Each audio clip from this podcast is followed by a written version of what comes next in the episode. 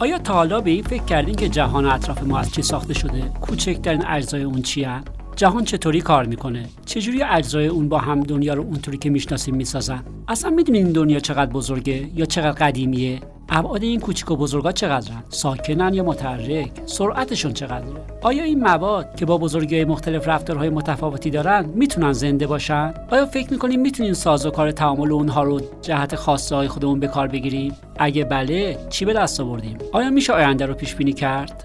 در این مجموعه پادکست های رازگو سفری داریم به دنیای علم فیزیک. از کوچکترین ابعاد هستی تا دست ها از دیرترین زمان تا آینده های دور.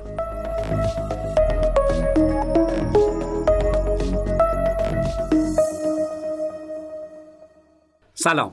امروز میزبان آقای دکتر معین مصلح عضو هیئت علمی دانشگاه شیراز هستیم و می‌خوایم در مورد موضوع جذاب نجوم رصدی صحبت کنیم. خب آسمون همیشه مورد توجه بشر بوده و موجب شده برای قرنها بشر سر به هوا باشه. سوای کنجکاوی بشر دستاوردهایی هم برای ما داشته من شنیدم توی تقویم و کشاورزی و این هم در واقع ما از رصد استفاده کردیم.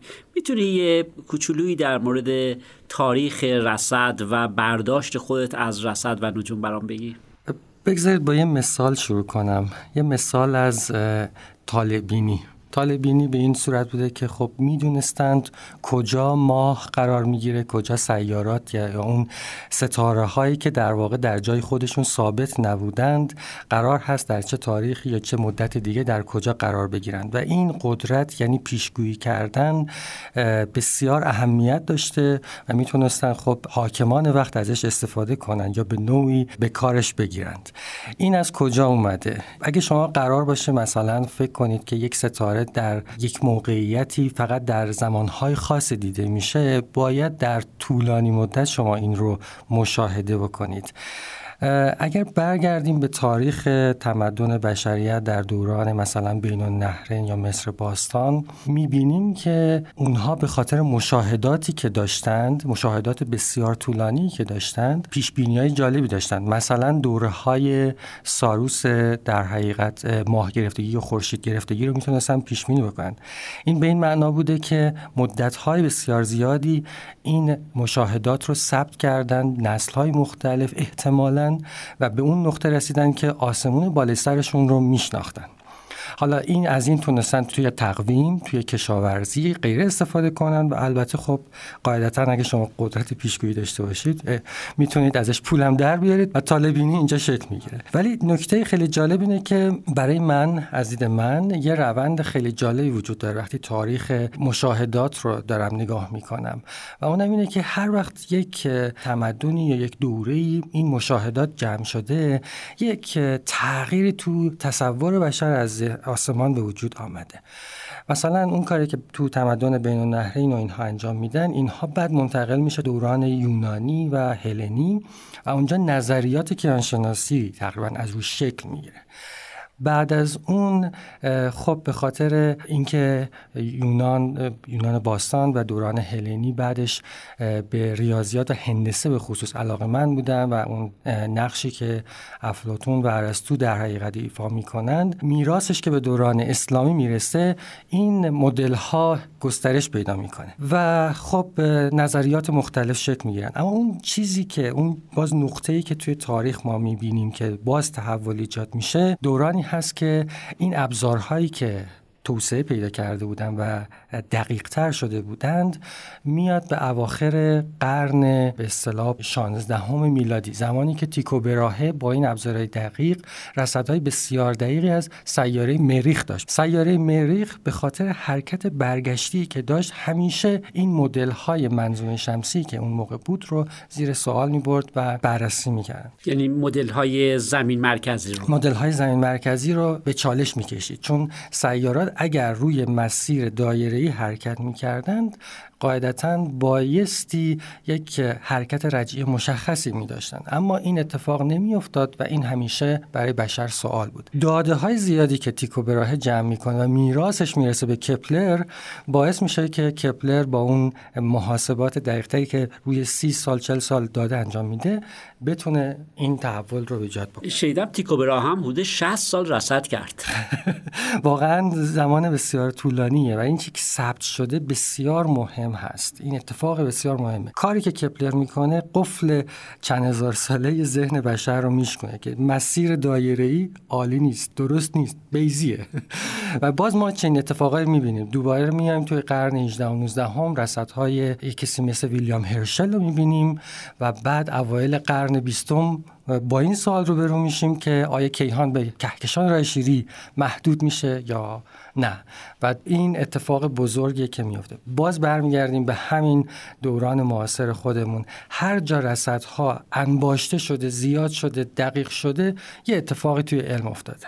خب تاریخ مختصر جالبی بود برامون گفتی ولی می‌خوام بدونم که ما چه چیزی رو به عنوان منشأ اطلاعات از آسمان دریافت می‌کنیم؟ چیزی که به صورت ساده بهش میگیم نور اما در علم فیزیک به عنوان یک تابش الکترومغناطیس میشناسیمش که در طول موجهای مختلفی داره تابش می‌کنه. قاعدتا اون چیزی که برای بشر ملموس هست تابش الکترومغناطیسی هست که در بازه طول موج مرئی اتفاق میفته چیزی نزدیک به 4000 5000 آنگستروم تا 7000 آنگستروم هست. از نور آبی تا نور قرمز, قرمز بله.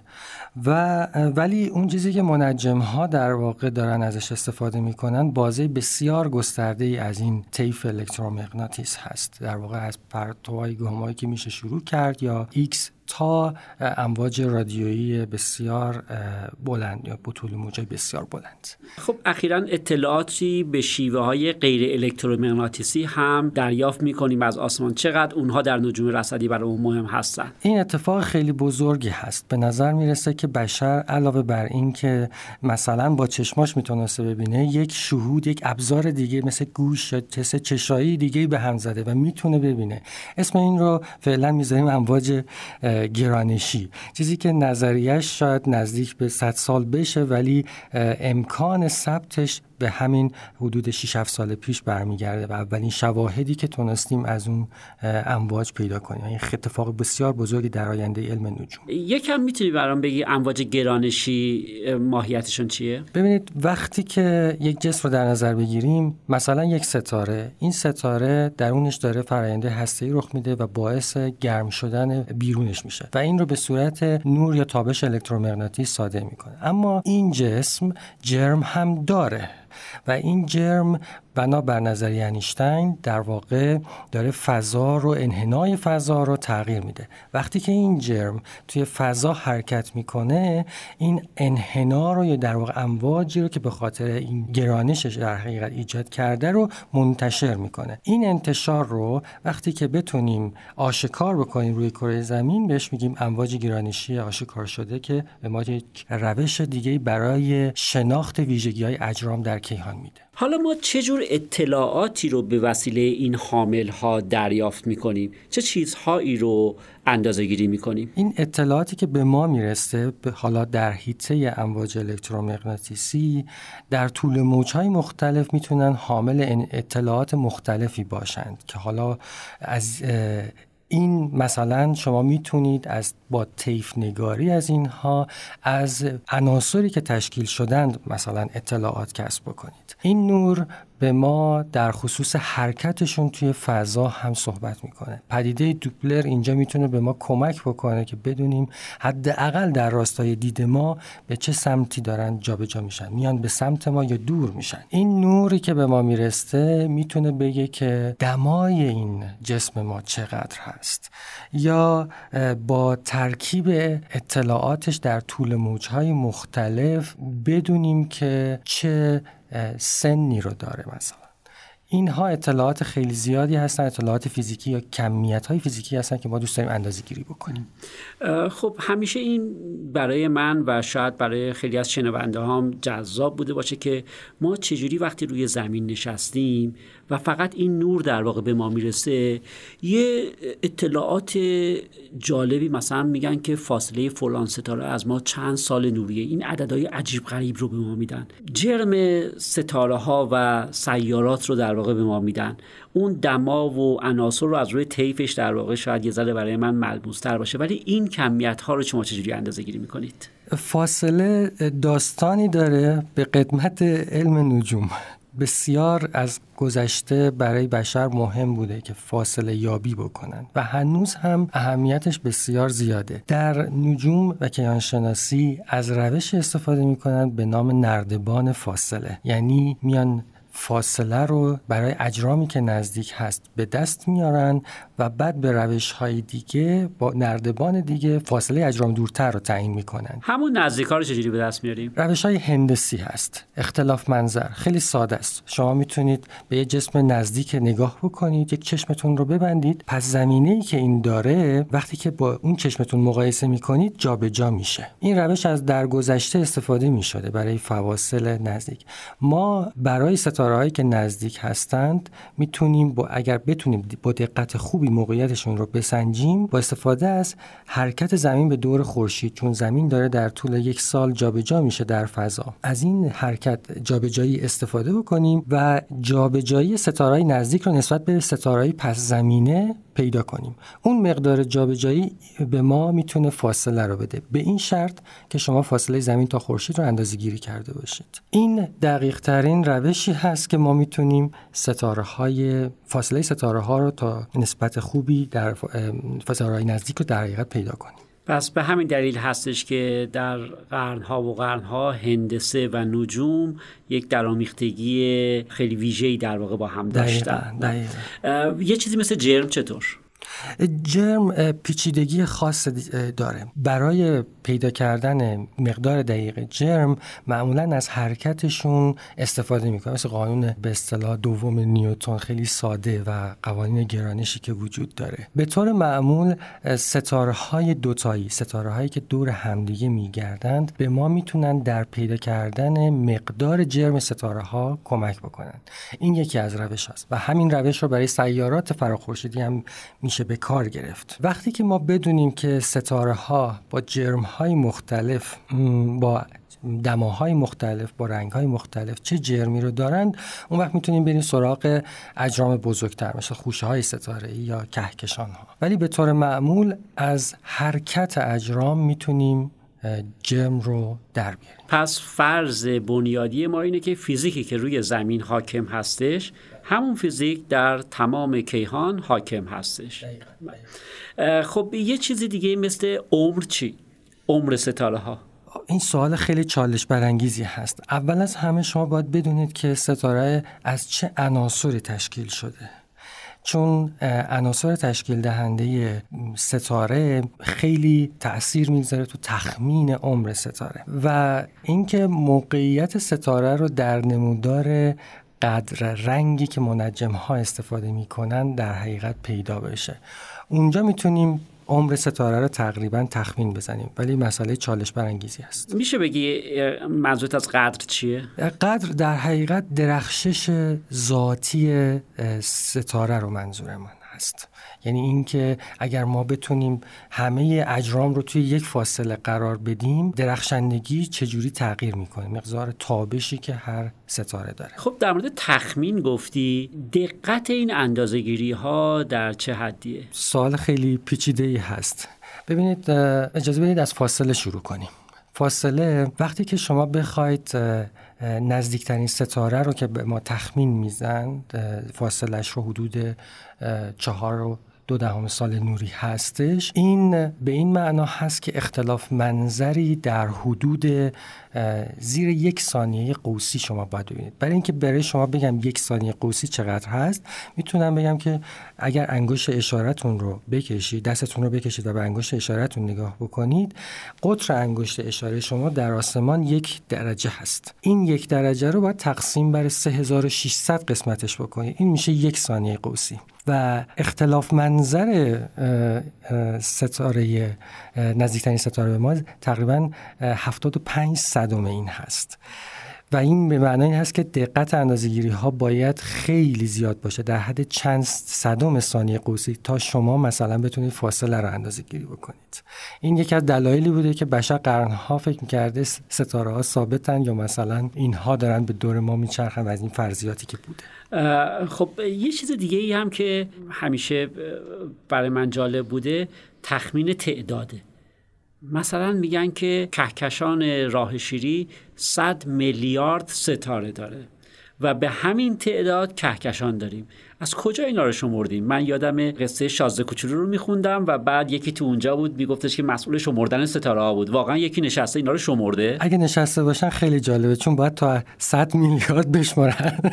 فکر نمی کنم کسی اینقدر کاغذ داشته باشه که بخواد تا 100 میلیارد رو بشماره. ولی بس بنابراین باید بریم سراغ روش های جدیدتر روش های آماری اصطلاحا که میان نقاط مختلف آسمان رو تصویر برداری می‌کنن. تعداد بر واحد سطح رو تعداد ستاره های قابل رصد بر واحد سطح رو میشمارن و بر اساس فرضیاتی که در خصوص توزیع ستاره ها دارن توزیع رنگ و قدر و به اصطلاح جرم ستاره ها دارن تخمینی از این مقدار رو داشته باشن. البته در خصوص کهکشان خودمون این تخمین خیلی بیشتره یعنی بعضی مواقع تا 200 میلیون جایی شنیدم تا 400 میلیون ستاره هم تخمین می‌زنن. میلیارد ببخشید. یعنی این اختلاف و خطایی که وجود داره از مرتبه خود تعداده؟ دقیقا دقیقا. علتش هم این هست که ما هنوز در خصوص اینکه چطور یا چه تعداد ستاره های کوچک تشکیل میشند اختلاف نظر در بین منجما می‌بینیم. و این می‌تونه منشأ اختلاف بزرگی باشه. آیا این درسته که من بگم دست کم اینقدر وجود داره؟ بله. می‌تونیم بگیم که حداقل 100 میلیارد. البته این از لحاظ گرانشی یعنی تخمین جرم حرکتی هم تقریبا قابل حل است.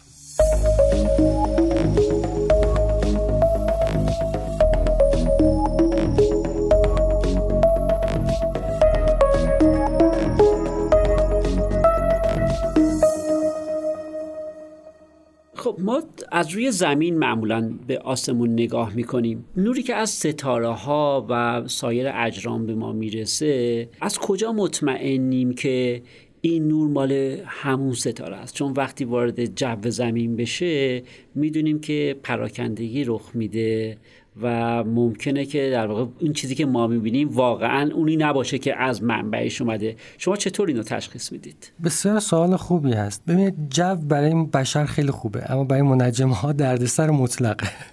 علتش هم این هست که همونطوری که گفتید جو چندین بلار سر این فوتونایی که وارد میشن میفته. بخششون رو جذب می‌کنه که این مقداریش از بین میره در حقیقت. بخش دیگهش به خاطر اینکه توی لایه های مختلف جو عبور می‌کنه پخش میشه و تصویر اون منبع نقطه ای رو تبدیل می‌کنه به یک حاله نقطه ای که این دقت اندازگیری ها رو بسیار کاهش میده. دقتشون توی موقعیت سنجیشون دقتشون توی مقدار کل نوری که دارند همه اینها رو تحت تاثیر قرار میده.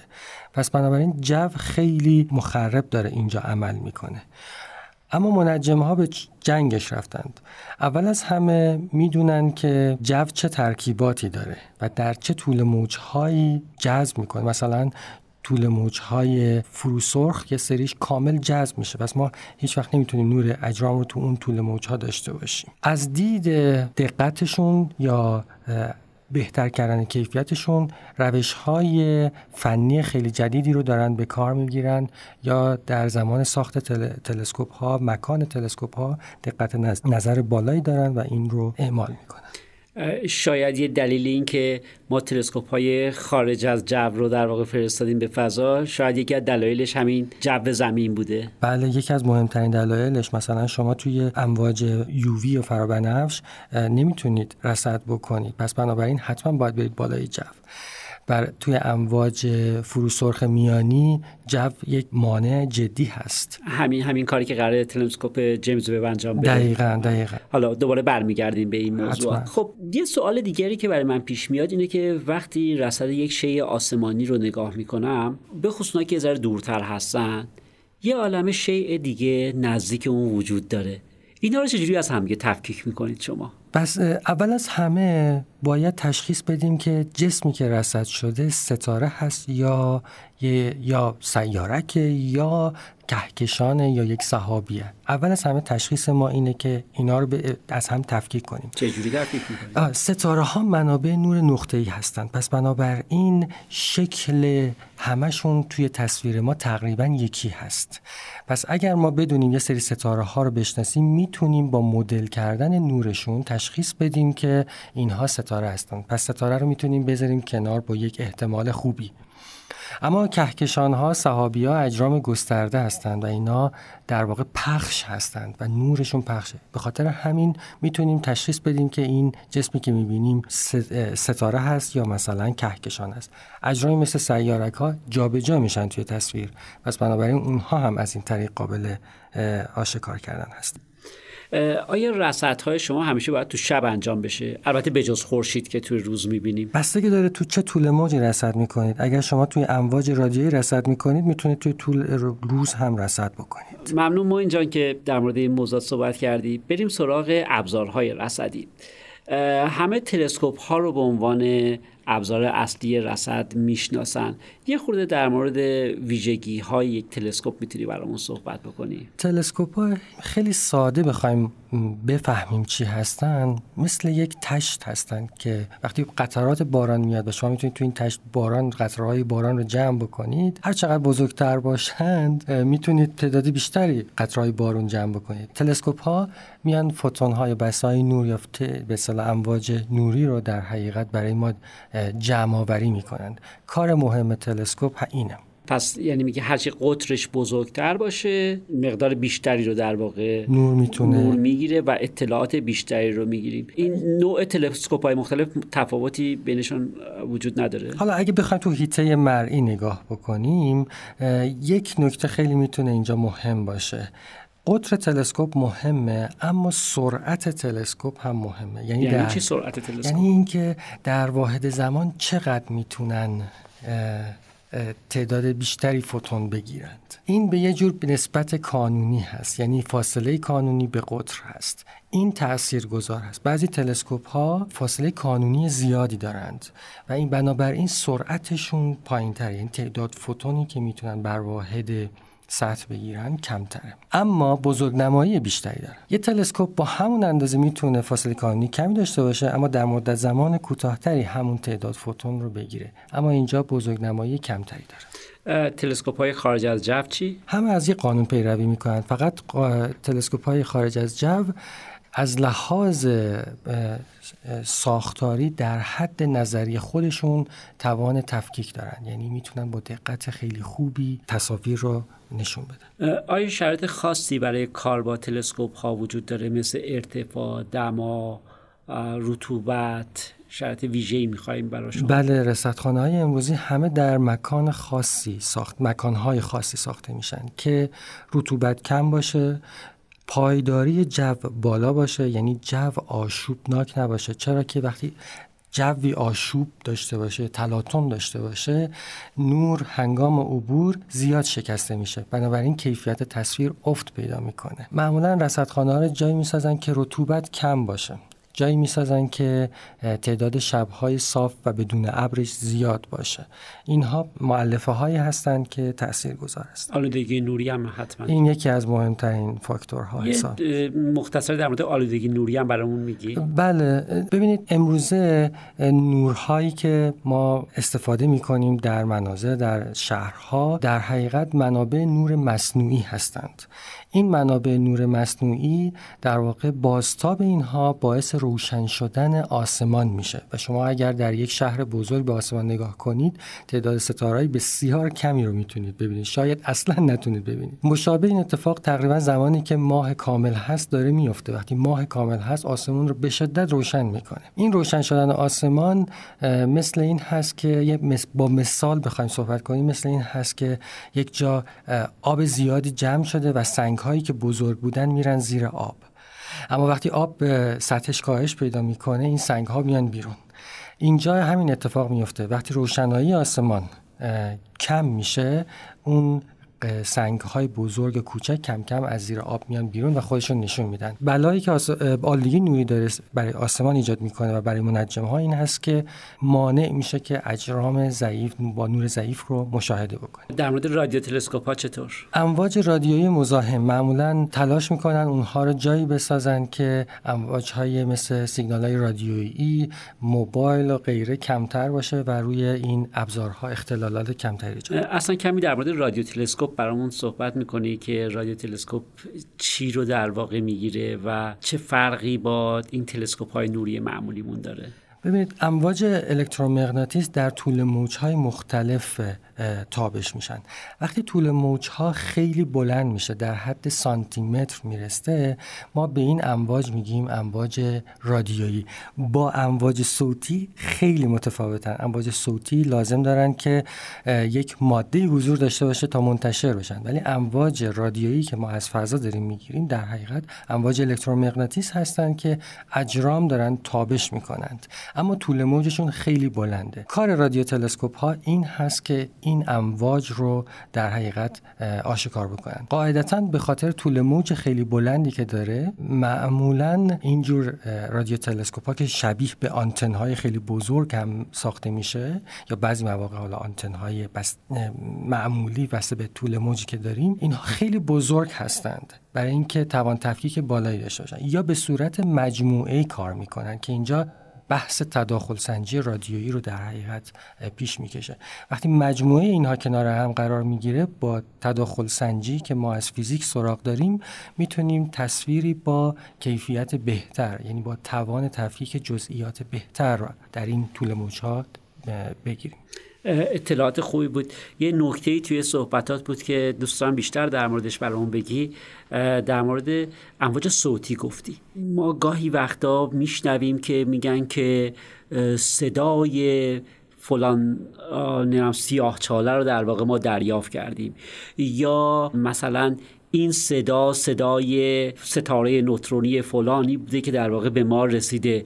اینها واقعا صدا هستن؟ نه تبدیل شده به صدا هستند. یعنی چی؟ یعنی اینکه شما در حقیقت یک طول موجی را رصد کردید چون اگر قرار باشه که صدای اونها باشه خب توی فضا که صدا منتشر نمیشه. چون موج بله بله.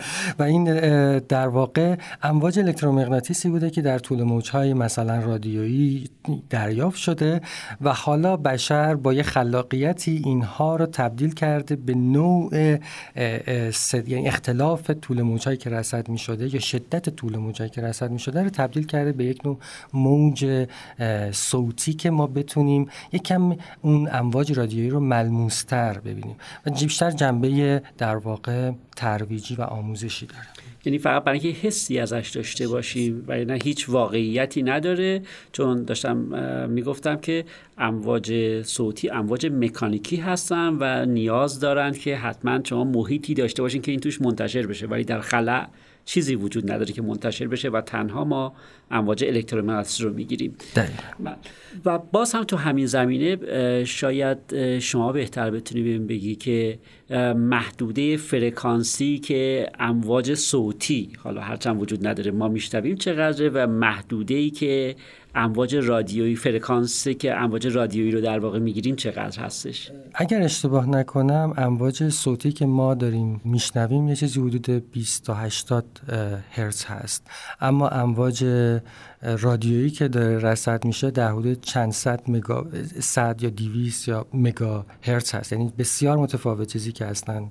دست پایینش اینقدر مگا هرتز بله، هستش بله، وگرنه میره تا گیگا هرتز میره دیگه. یک دو سه گیگا هرتز می‌رسه. بله. یعنی عملا این صداها صدایی نیست. یه چیزیه که در واقع تنها شبیه سازی شده. خب مشابه همین یه سوال دیگه همیشه ذهن منو مشغول می‌کنه. شاید برای شنونده هم در واقع این سوال پیش بیاد. تصاویری که ما می‌بینیم. یه سری تصاویر هستش که خب ما مستقیم با حتی تلسکوپ های خانگی هم می‌بینیم. حفره های ماه رو می‌بینیم کوه های ماه رو می‌بینیم مشتری رو می‌بینیم نوار زحل رو می‌بینیم. ولی یه عکس های خیلی جذاب و جالب از چشم کیهان ما می‌بینیم. صحابی کل اسبی رو می‌بینیم.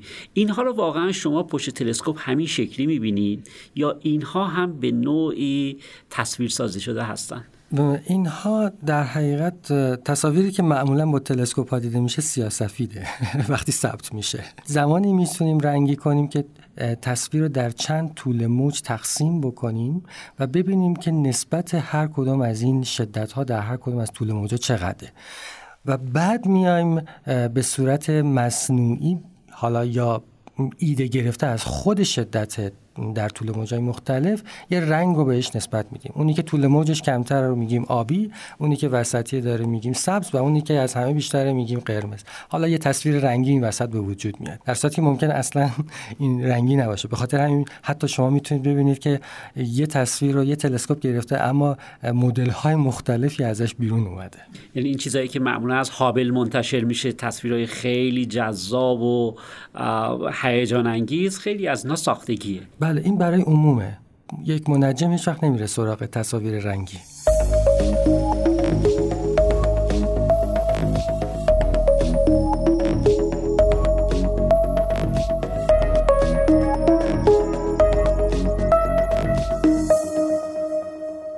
خب حالا که در مورد هابل گفتم کمی در مورد بعضی از این تلسکوپ های مشهور خارج از جو به ویژه به ویژه این تلسکوپ اخیر تلسکوپ جیمز وب برامون صحبت می‌کنی؟ همونطور که اشاره کردم تلسکوپ ها توی خارج از جو دو تا کار رو می‌تونن برای ما بکنن. یکی دقت دقت یا رزولوشن رو بالا می‌برن تلسکوپ هابل.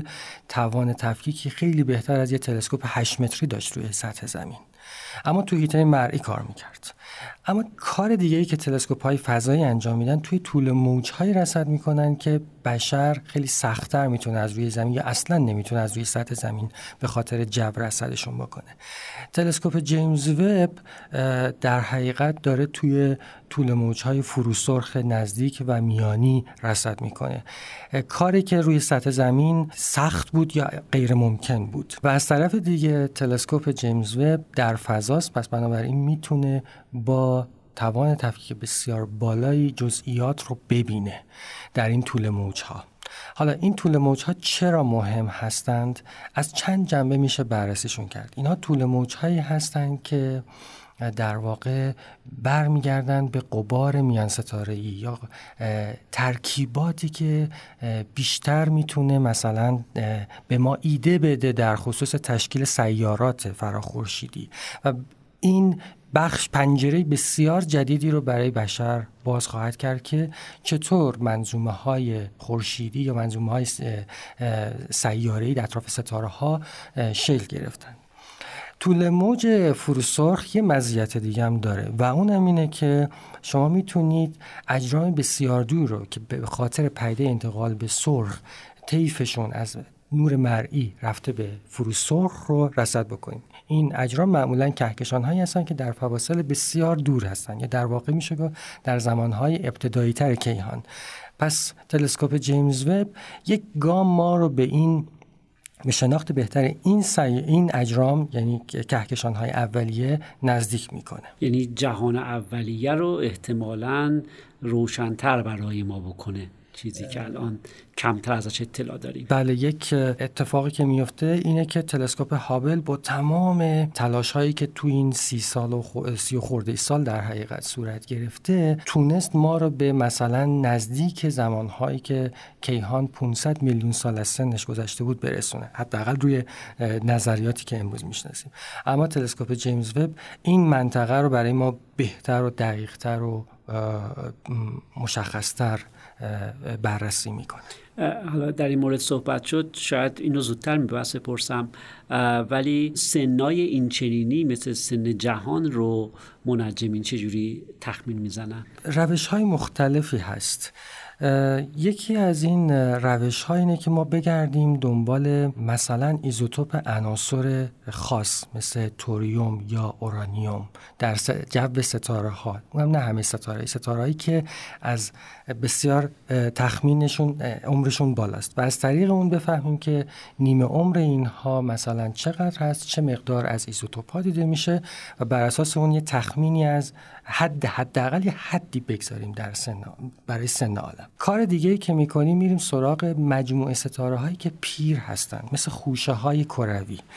تخمین سن خوشه های کروی بر مبنای مدل های تحول ستاره ای که می‌شناسیم به ما یه تخمینی میده. مثلا خوشای کروی شاید 12 13 میلیارد سال از خودشون سنشون بدن سن ستاره هاشون سن کل مجموعه. و این تخمین سن جمعیت های ستاره می‌تونه به ما یکی از ایده هایی بده که در حقیقت سن جهان رو سنی که الان برای جهان منجمین قبول دارن چقدره؟ 13 و 8 دهم میلیارد سال تقریبا. اجرام دیگه چی؟ یکی از اجرام خیلی خیلی مهم و جذاب سیاهچاله ها هستن. خب همونجوری که از اسمش برمیاد خب اینا سیاه هستن و نوری ازشون که در نمیاد. خب چجوری اینها رو در واقع آشکار می‌کنیم و منجمین چجوری با اینها سر کار دارن؟ روش های غیر مستقیم روش های مثل حرکت اجرام مثل یک ستاره یا سیاره یا هر جسم دیگه در اطراف یک سیاه چاله یا جسمی که سنگین هست می‌تونه تخمینی از حضور سیاه چاله یا جرم سیاه چاله رو به ما بده. مثلا در مرکز کهکشان خودمون با رصدهای طولانی مدت حرکت ستاره ها رو بررسی کردن و حرکت ستاره ها بر اساس قوانین ساده فیزیکی که ما می‌شناسیم به ما خبر از یک جرم بسیار سنگینی رو میده. بدون هیچ گونه منبع نوری یعنی ما در اون نقطه هیچ نور الکتروم... یا نور الکترومغناطیس دقیقی رو دریافت نمی کنیم ولی می‌تونیم ببینیم که یه جرم سنگینی اونجا وجود داره. خب حالا اینجا سوال پیش میاد که آیا اشکال از رصد ما بوده یا اینکه جرم سنگین تر وجود داره؟ و اونجا هست که بشر میاد ابزارش دقیق تر می‌کنه و بررسی های تکمیلی تری انجام میده. توی گفتگوهای قبلی که در همین مجموعه پادکست داشتیم در مورد ماده تاریک صحبت کرده بودیم. خب از کجا معلوم که اون جسمی که شما ازش صحبت می‌کنید ماده تاریک نباشه. حداقل تا اونجایی که می‌دونیم ماده تاریک داره در مقیاس های بسیار بزرگ خودش رو نشون میده و در مقیاس های کوچیک خیلی کمتر ما می‌بینیم. مقیاس های بزرگ در منظورم مقیاس های کهکشان هست.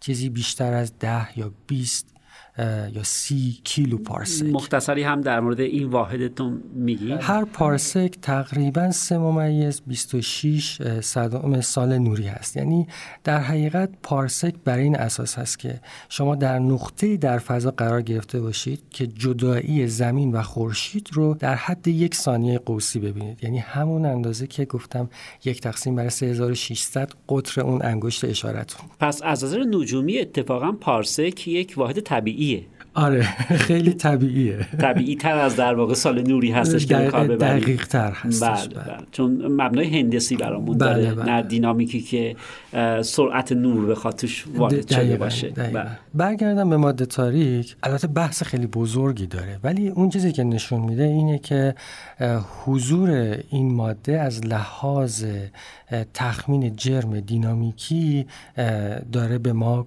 در درک بهتر کیهان کمک می‌کنه. و اگر این حضور نداشته باشه ما خیلی سخت می‌تونیم ساختارهایی رو که امروزه داریم می‌بینیم رو در حقیقت برایش مدلی داشته باشیم که توضیح بده. پس فقط ما از راه اجرامی که دور یه جایی که تاریکه و نوری ازش نمیاد میچرخه می‌فهمیم یه جایی سیاهچاله هست یا روش های غیر مستقیم دیگری هم داریم. پرتوهای ایکس تابش X-ray می‌تونه چون گاز داغ هست و تابش ترمزی داره به خاطر شتاب گرفتن ذرات باردار اینجا می‌تونن به ما در مشخص شدن حضور یک سیاه چاله در حقیقت کمک بکنه. اخیرا یه چیزهایی هم در مورد در همروی سیاه چاله و ستاره نوترونی و اینها رصدخانه ها گزارش کردند. این رصدها چجوری انجام میشه؟ ادغام هایی که صورت بله، می‌گیره. بله. این ادغام ها خیلی با امواج گرانشی اخیرا قابل مشاهده هستند. یعنی نوعی ما داریم اینها رو سیگنال امواج گرانشیشون رو داریم دریافت می‌کنیم. البته قبلا نشانه های مثلا با استفاده از پرتوهای ایکس یا پرتوهای گاما داشتیم در این حوزه یا نوترینوها حتی مثلا. ولی الان امواج گرانشی می‌تونن با یه نسبت خیلی خوبی به ما اطلاعات بدن در خصوص ترکیب شدن اجرامی که فشرده هستن حالا ستاره نوترونی هستند یا سیاه چاله ها هستند. و خیلی جالب هست که وقتی که در امواج گرانشی رصد میشن سعی می‌کنن ببینن آیا در طول موجهای الکترومغناطیس هم تابش از اینها دریافت میشه مثل پرتوهای گاما یا مثلا ایکس یا چیزای دیگه. یعنی مجموعه تلسکوپ های مختلف خارج زمین روی زمین رادیو تلسکوپ ها امواج گرانشی همه دست به دست همدیگه میدن تا یک رخداد نجومی رو برای ما به طور کامل تفسیر بکنن. دقیقا دقیقا. بعد نکته دیگری که باز هم توی همین رصد شاید برام شنوندگان جالب باشه اینه که شما تلسکوپات رو همیشه در همه جای آسمان پراکنده می‌کنید یا اینکه گاهی فقط روی نقطه خاصی از آسمان تمرکز دارید. تلسکوپ ها معمولا معمولیت های متفاوتی دارند بعضی از تلسکوپ ها معمولیت هاشون بسیار خاص هست. یعنی مثلا میاد طیف سنجی ویژه انجام میده. بسته به اینکه چه طول موج انجام میده و چه معمولیتی داره می‌تونه این تلسکوپ آماده باشه مثلا برای رصدهای متوالی. اصطلاحا میشه گفت که بعضی از تلسکوپ ها در حالت الرت یا هشدار قرار دارن. به محض اینکه سیگنالی از جایی میاد ممکنه که بهشون بگن که برو و فلانجا رو رصد بکن. این تلسکوپ ها خاصتر هستند اما بسته به مأموریت تلسکوپ ها می‌تونن کارهای متفاوتی انجام بدن. نه همه تلسکوپ ها همیشه به آسمون نگاه نمی‌کنن. گاهی پیش میاد که برخی منجمان حتی منجمان آماتور یک رخداد نجومی کاملا جدید رو می‌بینن که موجب میشه که یه پدیده جدید یا یک فیزیک جدیدی رو در واقع کشف کنیم. مثل اونچه که ابرنواختر سال 1987 در واقع کشف شد. آیا تو سالهای اخیر هم منجمین با چنین اتفاقای غیر منتظری روبرو شدن؟ بله خیلی اتفاقهای غیر منتظره بوده. معمولا خیلی وقتها تصادفی هم هستند ولی میشه گفت که رصد اینجور پدیده ها خیلی چون نادرتر هستند در مرحله اول به صورت تصادفی پیدا میشن و در مراحل بعدی پروژه یا برنامه علمی برای اینا طراحی میشه که بتونن نمونه های بیشتری رو آشکار کنن. مثلا نمونه ابرنواختر همین مدل هست. اینها معلوم نیست که در کجای آسمان و در چه زمانی قرار یک ابرنواختر دیده بشه. به خاطر همین کار منجما این هست که به طور مرتب از طریق تلسکوپ های مختلف یا بازدیدهای مرتب یک تلسکوپ از یک منطقه از آسمان بیان و دنبال چنین پدیده هایی بگردند. مثلا تلسکوپ هایی که برای شکار ابرنواخترها هستند یک منطقه از آسمان رو در طول سال چندین بار ممکنه رسد. ببخشید یه توضیح مختصری هم در مورد ابرنواختر برای شنوندگانمون می‌دید ابرنواخترها پایان عمر یه ستاره هستند. انتهای عمر اون ستاره وقتی که ستاره بنا به دلایلی در حقیقت به اواخر عمرش می‌رسه منفجر میشه. این انفجار به شدت نورانی هست و می‌تونه از فاصله میلیون ها سال نوری دیده بشه. انواع مختلفی داره که به نام باغ وحش ابرنواخترها اصلا معروف هستند. و بسته به اینکه چه مدلی رو می‌بینیم می‌تونه مربوط به یک پیده خاص باشه. برگردم به اون سوالی که پرسیدم که اتفاقات نادر توی این چند سال اخیر یک دو تا از این اتفاقات نادر رو می‌تونی برامون اسم ببری؟ یکی از اتفاقات جالب و جذاب جدید تغییر نور ستاره ابطال جوزا بود که یک دفعه منجمای آماتور یا حرفه‌ای در کنار همدیگه متوجه شدن نورش داره کاهش پیدا می‌کنه. فکر می‌کنم این حدود یک سال پیش بود اگر اشتباه نکنم. و بعد از یه مدتی دوباره نورش برگشت به حالت اول.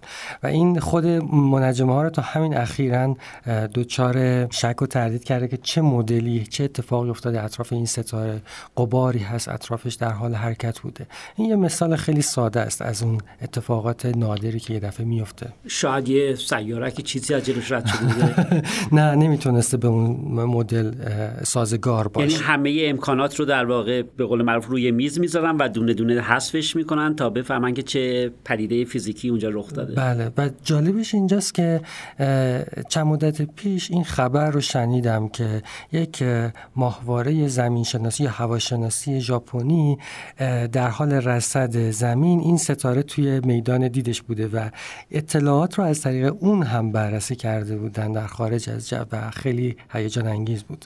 برخی از مشکلات فنی که یک منجم حرفه‌ای ممکنه باش روبرو بشه رو می‌تونی برامون توضیح منجم های حرفه‌ای از شروع کارشون دچار مشکل هستن.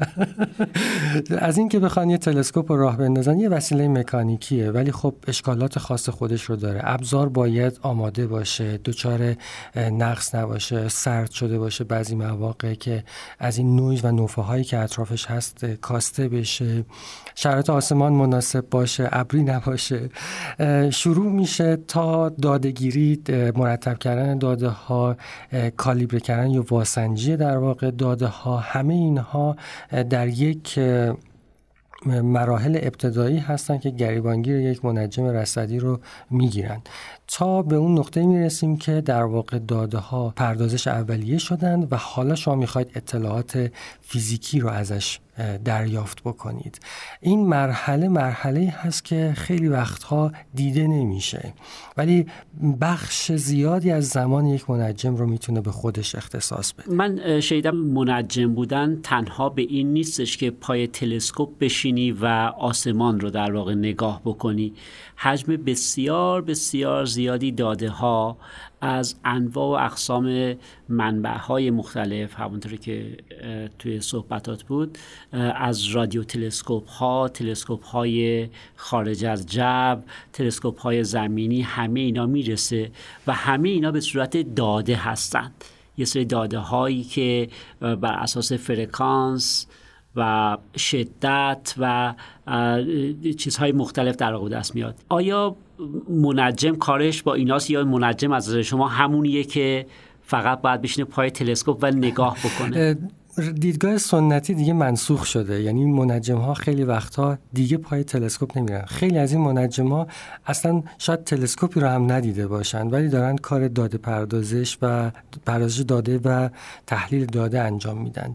حجم داده های روزانه بیشتر از ده ها ترابایت یعنی میشه گفت که یک سونامی از داده ها هر روز داره اتفاق میفته و نیاز هست که منجم به طور پیوسته و دائمی در دسته های مختلف بخش از این داده ها رو پردازش کنن. امروزه ما اپراتورهای ویژه داریم که کارشون این است که داده بگیرن داده ها رو مرتب کنن و به دست منجما برسونن و اون وقت منجما کارشون رو شروع بکنن. بخش از کار منجما مقایسه کارهای مشاهداتی با نظریات فیزیکی هست که اون بخش هم خودش بسیار گسترده و مهم هست. خب چه آینده نزدیک و دوری رو برای رصد می‌بینید شما؟ ما با یک جهش دوباره روبرو خواهیم بود. تلسکوپ های قولاسا مثل مثل تلسکوپ 37 متری اروپایی 25 متری ماجلان یا مثلا تلسکوپ سیمتری آمریکایی در حقیقت روبرو هستیم. تلسکوپ های فضایی دیگه هم به غیر از تلسکوپ جیمز وب به فضا خواهند رفت و همه اینها به ما در کنار تلسکوپ های خورده ای که داره ساخته میشه من اسمش رو نیاوردم همه اینها قطعا با اون روند تاریخی که گفتم هر جا اطلاعات زیاد شد هر جا حجم زیاد شد یه جهش ممکنه رخ بده. اینجا هم ما با یک چنین چیزی در یک دهه آینده یا دو دهه آینده روبرو هستیم. و انتظار میره که کشفیات بسیار جدید و هیجان انگیزی رو داشته باشیم علم نجوم و به خصوص علم نجوم رصدی گذشته از تاثیر تاریخی که بر کل علم گذاشته تأثیری که در تغییر تصور بشر از کیهان گذاشته در طول قرنها تأثیر فناورانه هم داشته در هم در زمانی که تلسکوپ رو به نوعی به عنوان یک ابزار استفاده کردند به نوعی اختراع شد هرچند که از قبل بوده. تا امروز که بسیاری از ابزارهایی که برای منجم ها ساخته میشه نتیجهش در فناوری های روزمره امروز ما استفاده میشه می‌تونم بگم که اهمیتش خیلی فراتر از اون چیزیه که برای ما ملموس باشه. ما فقط آسمان رو نگاه نمی کنیم ما دیدمون رو ذهنمون رو داریم گسترش میدیم. در عین حال داریم توانمندی و قدرت فناوریمون رو باهاش رشد میدیم. بسیار عالی آقای دکتر. خیلی چیزا یاد گرفتیم. همواره شناخت کائنات می‌تونه به شناخت خود ما بیشتر کمک بکنه. سپاسگزارم که در این گفتگو شرکت کردید. خیلی ممنونم از شما.